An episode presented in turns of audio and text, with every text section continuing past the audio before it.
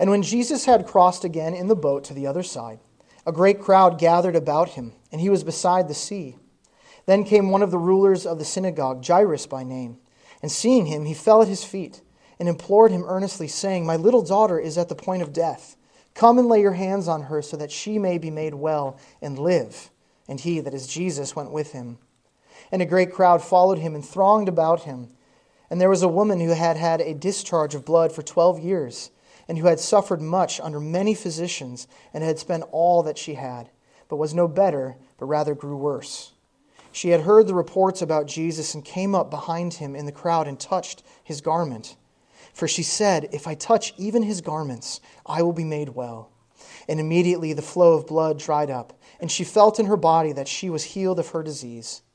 And Jesus, perceiving in himself that power had gone out from him, immediately turned about in the crowd and said, Who touched my garments?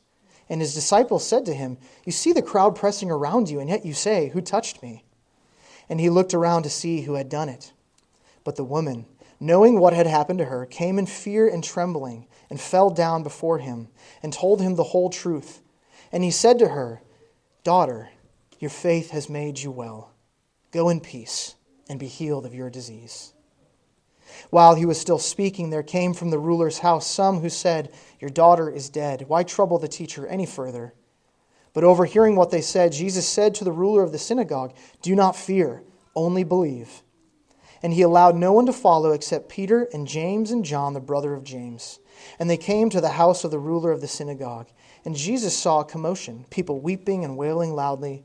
And when he had entered, he said to them, why are you making a commotion and weeping? The child is not dead, but sleeping. And they laughed at him. But he put them all outside and took the child's father and mother and those who were with him and went in where the child was. Taking her by the hand, he said to her, Talitha cumi, which means, Little girl, I say to you, arise. And immediately the girl got up and began walking, for she was twelve years of age. And they were immediately overcome with amazement. And he strictly charged them that no one should know this and told, told them to give her something to eat. This is the word of the Lord. Thanks be to God. You may be seated. Pray with me. Heavenly Father, as we gather this morning, we gather at your call and invitation, and we are ready to hear from you. We are ready to know the one who helps us in our helplessness, the one who gives us hope in our hopelessness. Would you speak, O Lord, this morning? Your servants are listening. In Jesus' precious name we pray. Amen. The Fountain of Youth is a legend that somewhere in this world exists a spring of water that if you drink of it, it will give you your youth back. It will end your aging and that endless, seemingly endless march towards death. Tales of this fountain have actually circulated for thousands of years and across many cultures. And though we live in more skeptical times about magic and legends and springs of water that could make us immortal, there is yet a pursuit for immortality to end the possibility of even death itself. Some scientists, even in our day, believe that technology will inevitably be able to bring this to pass either with reverse engineering aging in some way or by uploading our, our minds, our consciousnesses up to a, a digital platform in some way, shape, or form. The pursuit of the fountain of life continues still. And we'd be lying to say this morning that we don't understand this pursuit, that it's foreign to us in some way, especially for those of us who uh, begin to feel that childlike youth leaving us right? We have lumps, bumps, growths, aches, pains, thicker glass lenses, and perhaps stronger hearing aids that all remind us. I did forget herniated discs as well, as I know that is a special one here, hits close to home. But all these things remind us that you are mortal. You are mortal.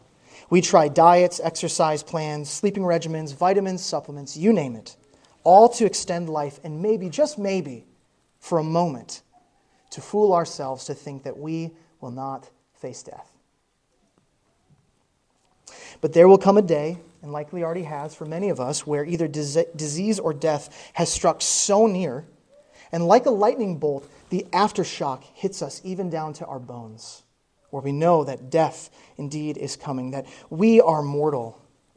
And pain has that distinct ability to show us this, as does uh, the death of a loved one. And our responses to it are often twofold. One, either we, we buckle down, we go to the gym on Monday, right? We do more to try and live longer, or we do the opposite. We give into despair and hopelessness. This is the human experience, no matter where it is on the planet. But it's in this very experience where you and I must have a personal encounter with Jesus Christ. He is the Lord of life himself. And because of that, he is worthy. He is worthy of faith that will cost you everything. Our text this morning picks up right where we left off last week, if you notice. Jesus enters into a boat and he very uneventfully moves back across the Sea of Galilee. Thanks, uh, thanks to God for the disciples' sake. Uh, they've been through the gambit so far in the last two uh, passages. But in verse 21, this massive crowd comes to Jesus. And remember, in Mark, the crowds are not helps to Jesus. He's not wanting crowds, crowds are hindrances to Jesus. But verse 22 introduces Jairus who shoves his way through the crowd and he falls down before Jesus, interrupting him. Verse 23 Jairus sincerely begs Jesus to heal his little daughter who is on her deathbed. If Jesus would just touch his daughter, then she'd be made well. Now, Jairus is no slouch. Jairus is one of the rulers of the synagogue. That doesn't mean he's a rabbi, but it means as a ruler that he actually is taking care of the synagogue. He does maintenance, he cares for the building, he even finds the scrolls that they might be able to read from.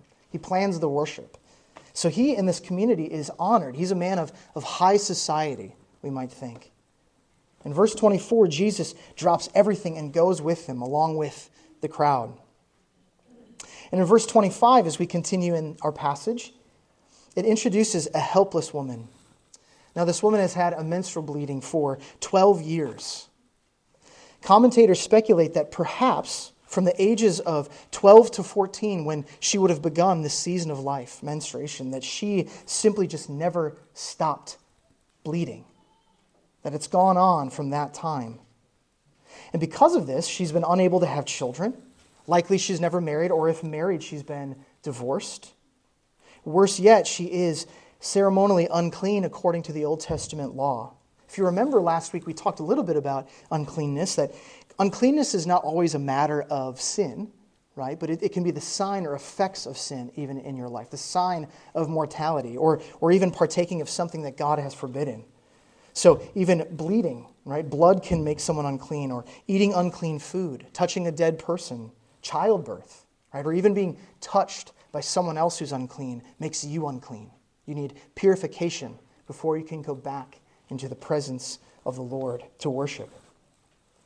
And so, this woman, she cannot join worship. She cannot have relationships, right? At risk of making everyone unclean. She can't get married or have kids. And verse 29, the last word in verse 29, uses the word disease for what she has. The word disease there is mastix. This is actually the same word that's used to describe what comes with whipping. It's both suffering and shame. That's what she has suffering and shame. And her life, possibly since the age of 12, has been a living death. Verse 26 tells us she has spent all her money on many physicians, suffered much, but not better, only worse things have come. But hope springs. Verse 27 through 29, she heard of Jesus and she thought, if I can only touch him, I will be made well. The word for made well here means to be healed, to be made whole, but also to be saved. And it holds all those meanings. Jesus, for her, is walking salvation just out in front of her. And she intentionally but discreetly pushes through this crowd in order to get near, to come from behind to Jesus. She reaches out and she touches only Jesus' clothes.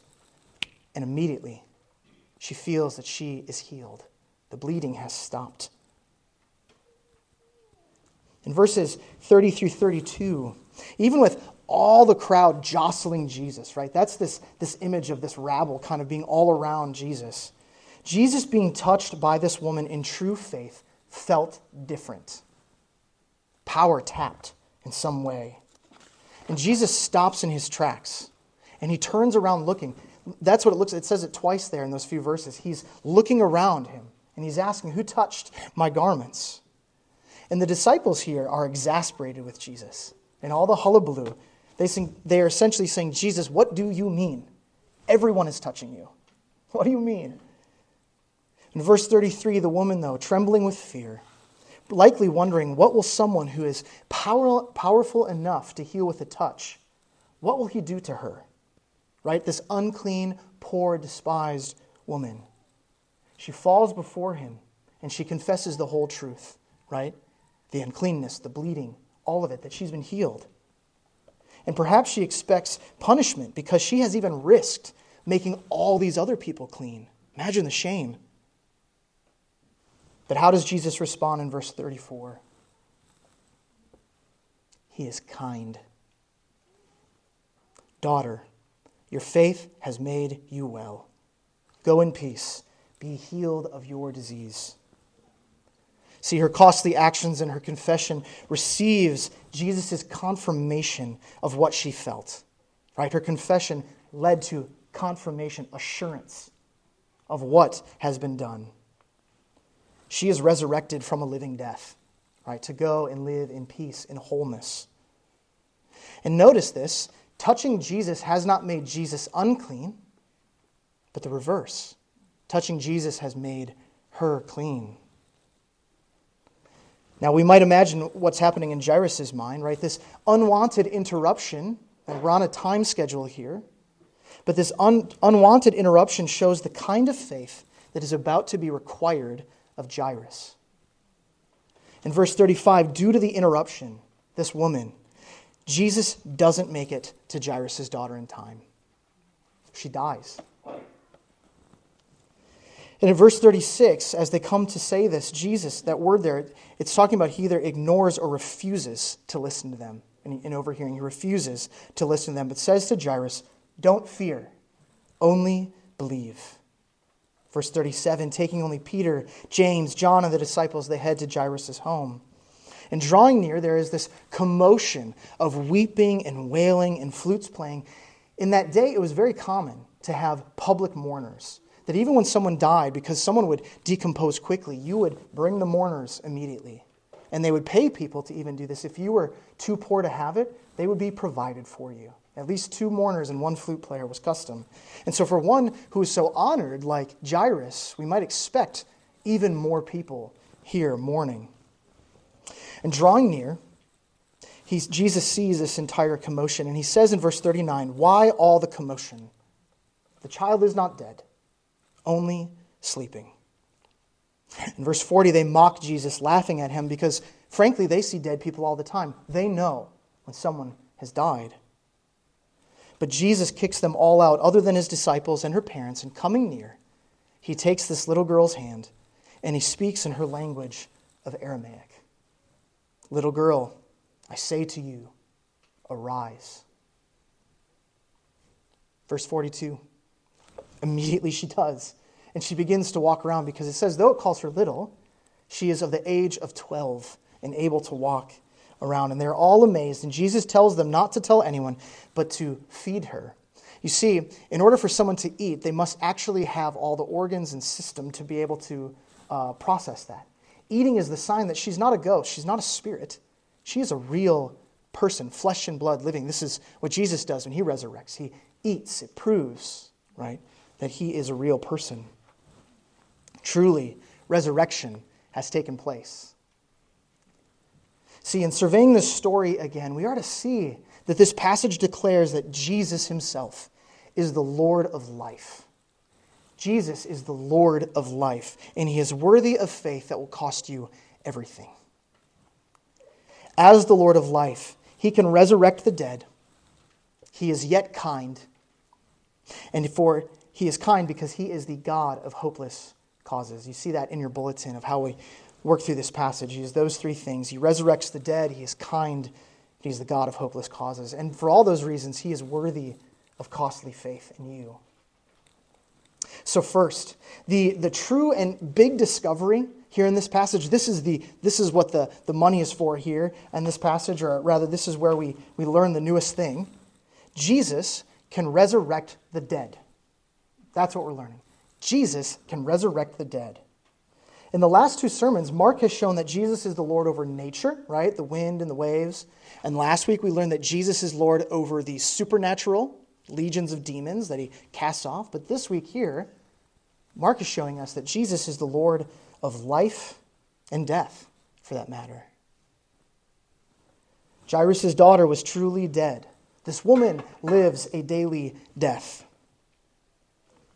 But Jairus had been an honored person in the community, likely having access to the, to the best physicians, to the best medicine, right, to any type of care that might be needed. But money, doctors, and medicine can't save his daughter's life. And the woman, who has suffered much at the hands of physicians, she has spent all her money on doctors. She's not gotten better, but gotten worse. So, in disease and death, what we see in this passage is two helpless and hopeless people people who are in need of something impossible resurrection. Now, that seems impossible, but if we were to go back and survey the Old Testament for just a moment, in the Old Testament, there's two great prophets who see resurrections of dead children. In 1 Kings 17, there's an only son of a widow who dies, and the prophet Elijah prays to God. He says, O Lord my God, let this child's life come into him again. And God answered his prayer. This boy was raised from the dead.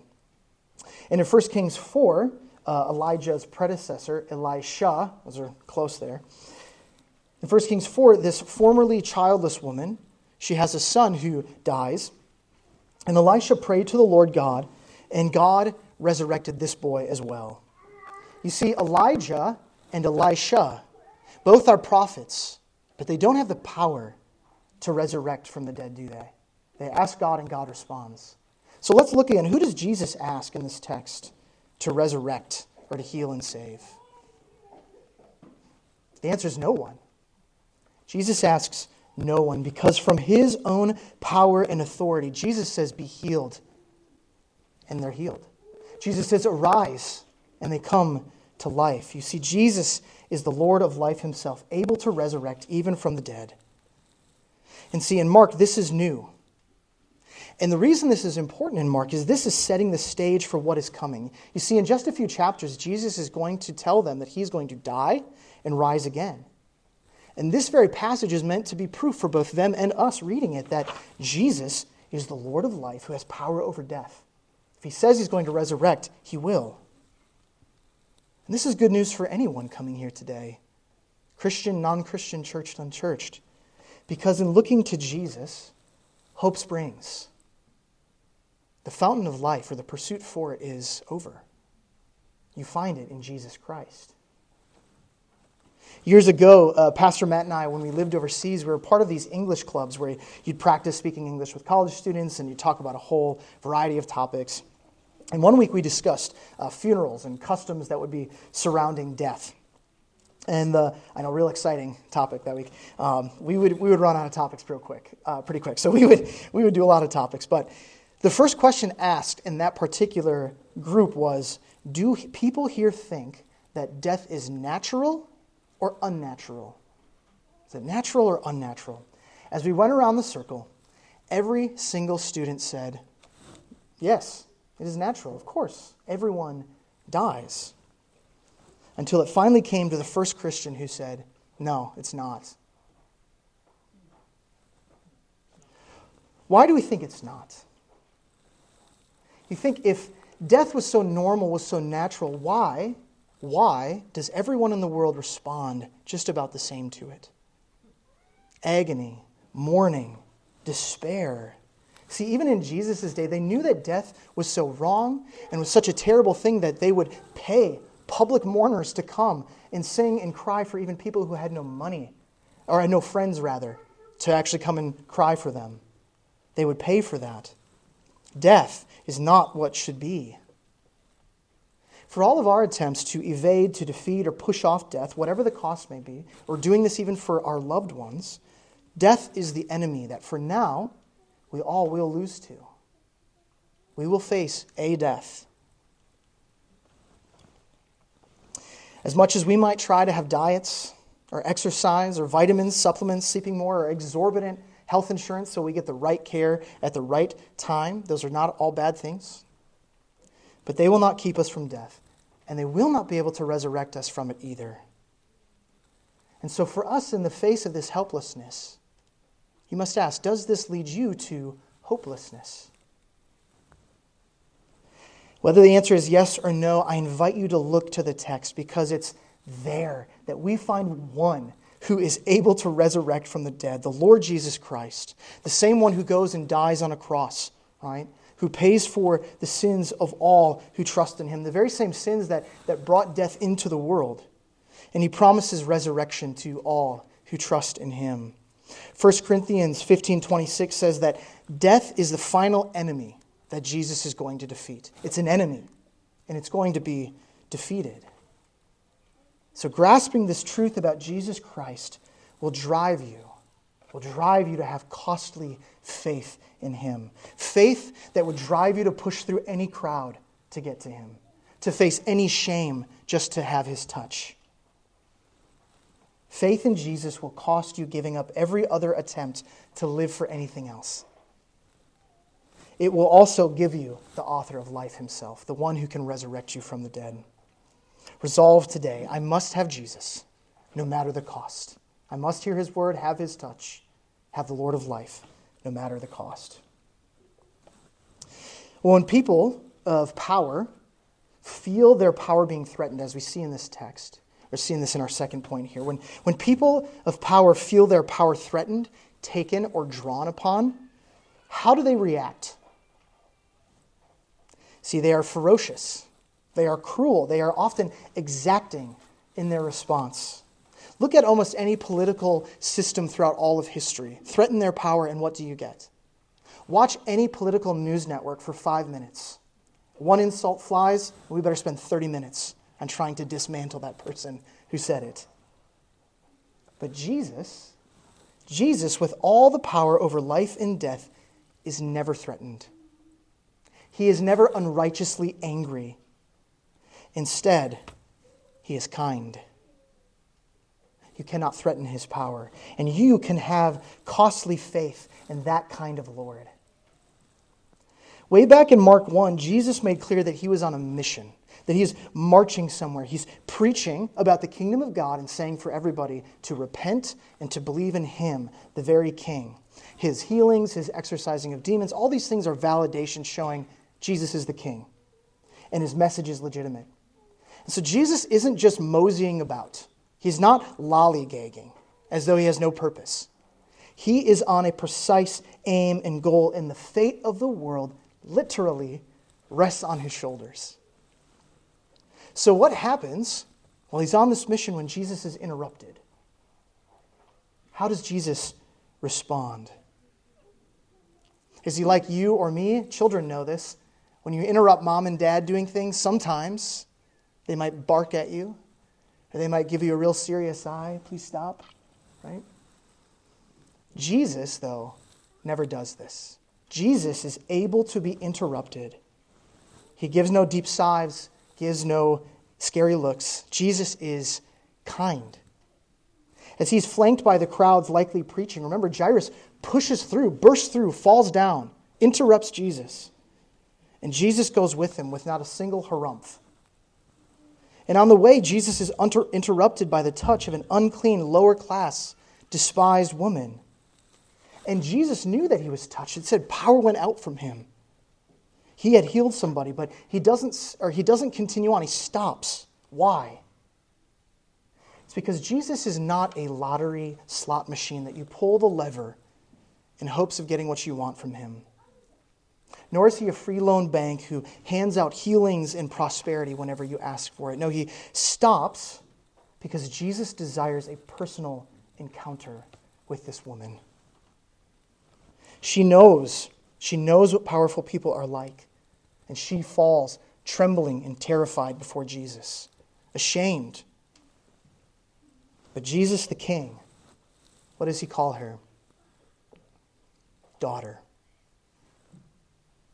As a woman or a girl here today, is there any more precious name to be called by the Lord Himself but daughter? Daughter, your faith has made you well. Go in peace. Be healed of your disease. Be healed of the mastix, the suffering and shame that has coated your life. See, Jesus is not kind to one type of person in this passage. He's not kind to those who mock and laugh at him, right, doubting his power. Instead, he kicks them out.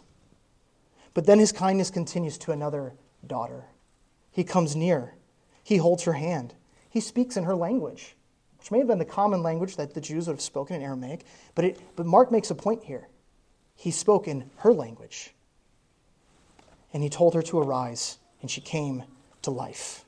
See, Jesus is not only all powerful, he's not only all good, but he's also all kind. He is so kind. And I want you to notice this as well. It doesn't matter if you're high class and honored, like Jairus, or you're low class and considered trash, like this woman, or even very ignorable, like this young girl.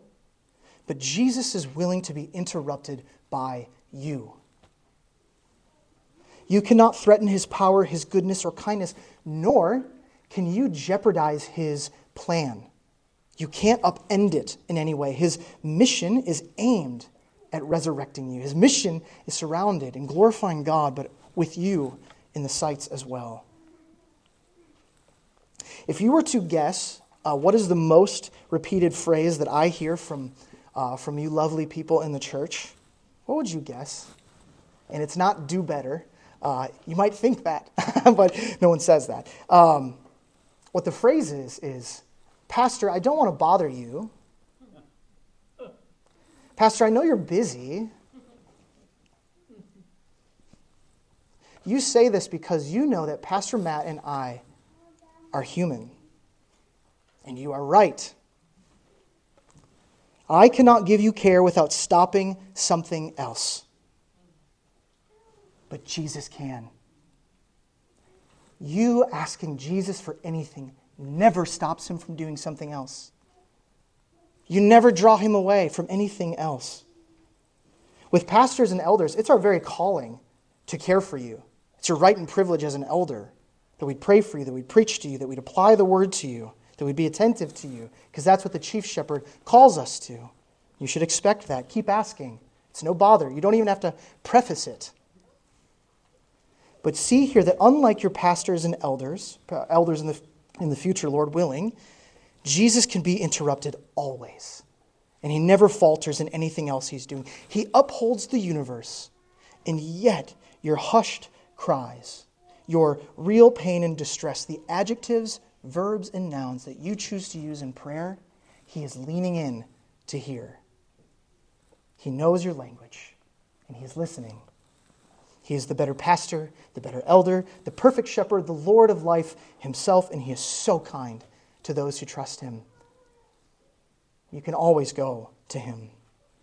And if you this morning will believe this, if you will lay hold of this truth, it doesn't mean that he's only worthy of costly faith, but you want to have faith in a God like this.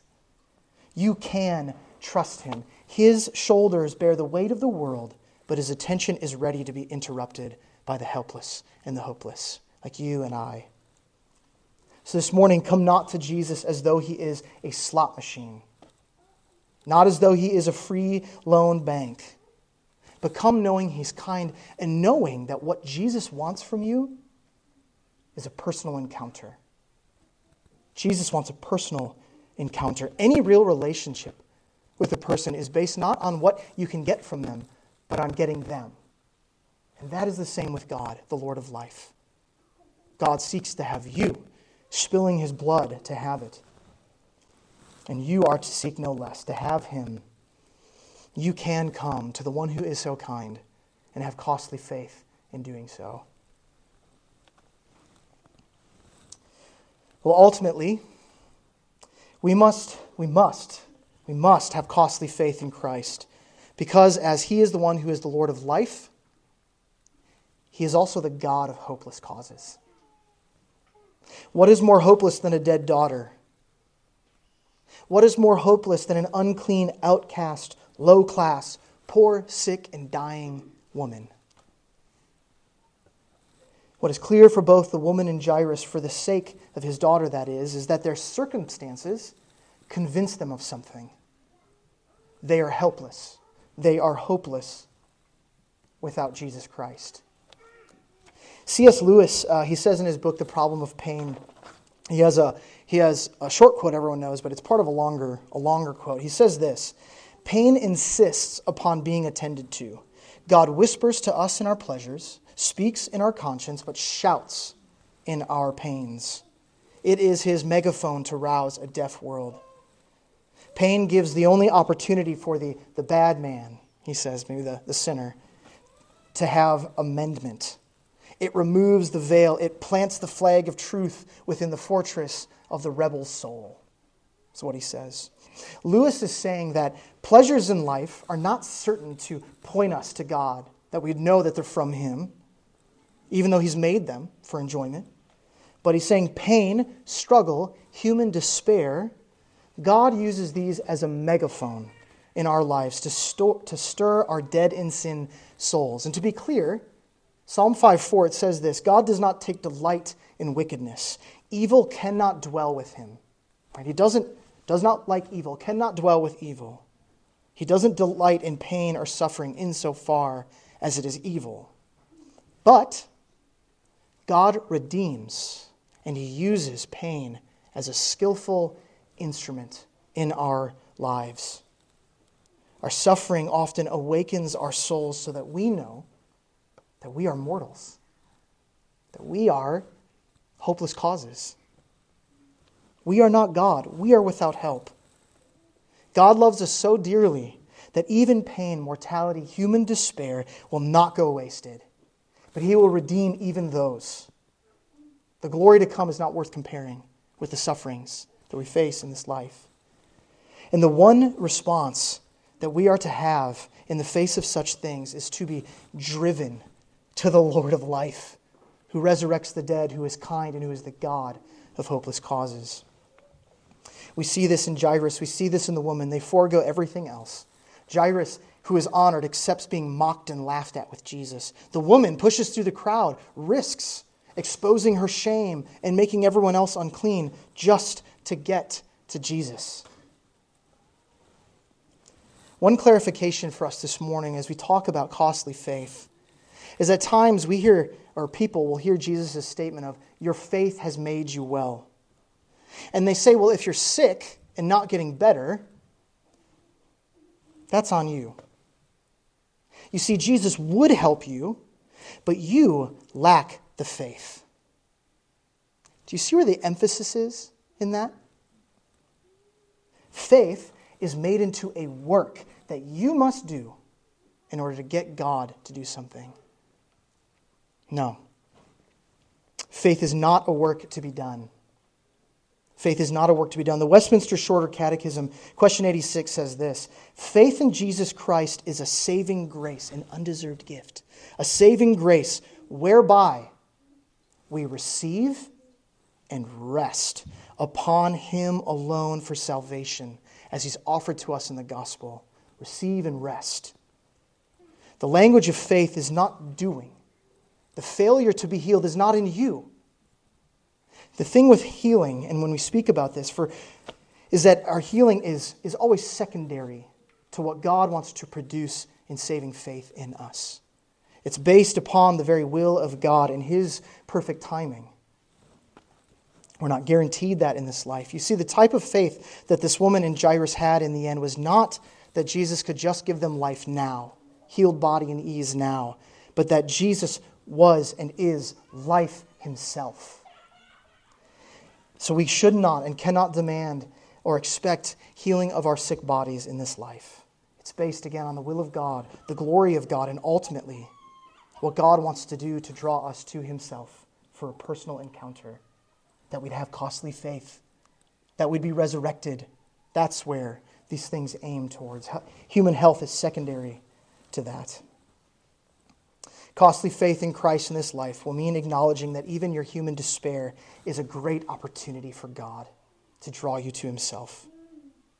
And it's also to position you to respond like the woman who, do you notice the verbs? She heard, came, touched, right? Or maybe we're a lot more like the girl, dead, dead in sin, and Jesus comes and speaks over us, takes our hand, and brings us to life. Costly faith for you this morning means simply receiving and resting upon Jesus Christ alone, not fearing, only believing in him because he is the God of hopeless causes like you and me. In closing, there, uh, there was a man who, who loved God greatly and sinned greatly. It could be describing any one of us. But he was one in the Old Testament who lied, cheat, took another man's wife, and killed her husband. But in repentance and costly faith, he writes a song. And there's one line in it. He says, Your unfailing love is better than life itself. Oh, how I will praise you. Your unfailing love is better than life itself. That man was King David. The song is Psalm 63. But in that line, what we see is that he, nor you, nor I need to search for any other fountain of life. We need no other fountain of life because we can have life itself in the Lord, whose unfailing love, David says, is better than all this life could ever offer. Steadfast love better than life, in sickness and in health, or whatever should come. Jesus, the Lord of life, promises you eternal resurrection. He is kind and interruptible by you because he ultimately is the God of hopeless causes. Pray with me. Heavenly Father, as we come this morning, we thank you for this word. We thank you for the kindness of Jesus Christ to a dead girl and to a shame and shameful and suffering woman. Jesus, we thank you that you showed such kindness and such power, and that you, with a word and a touch, bring to life. God, I pray for the people here in this room, Lord Jesus, this morning that you would call them, that they'd hear, come, touch. They'd hear, arise, and they'd come and believe in you. God, you are the Lord of life. We look to you and you alone. In Jesus Christ's name we pray. Amen.